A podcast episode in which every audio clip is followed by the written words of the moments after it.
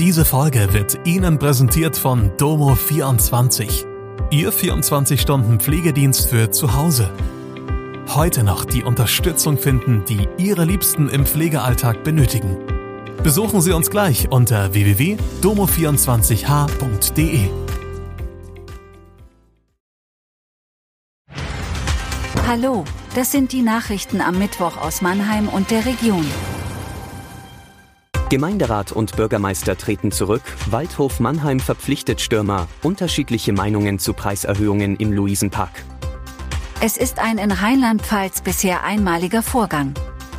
In Freisbach in der Südpfalz sind alle Mitglieder des Gemeinderats und der Ortsbürgermeister zurückgetreten.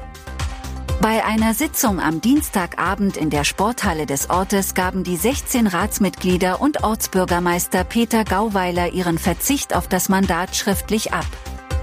Der Grund für diesen drastischen Schritt ist, dass die Gemeinde keine Haushaltsgenehmigung erhält. Zurückzuführen ist das auf das neue Landesfinanzausgleichgesetz und die Neuausrichtung der Kommunalaufsicht.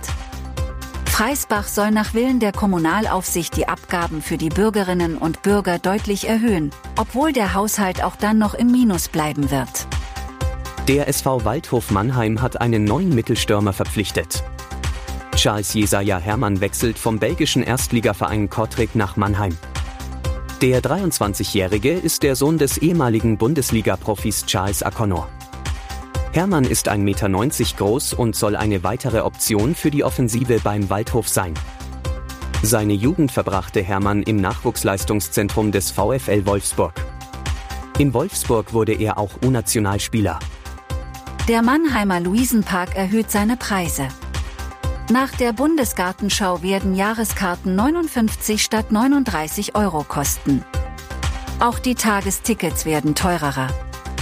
So muss eine erwachsene Person ab November 12,50 Euro zahlen, bisher waren es 8 Euro.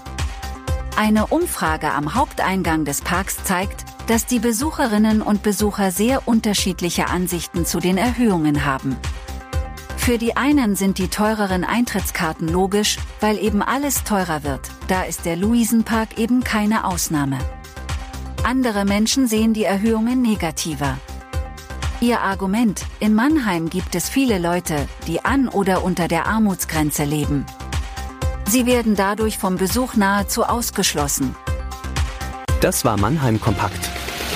Jeden Montag bis Freitag ab 16 Uhr auf allen gängigen Podcast-Plattformen.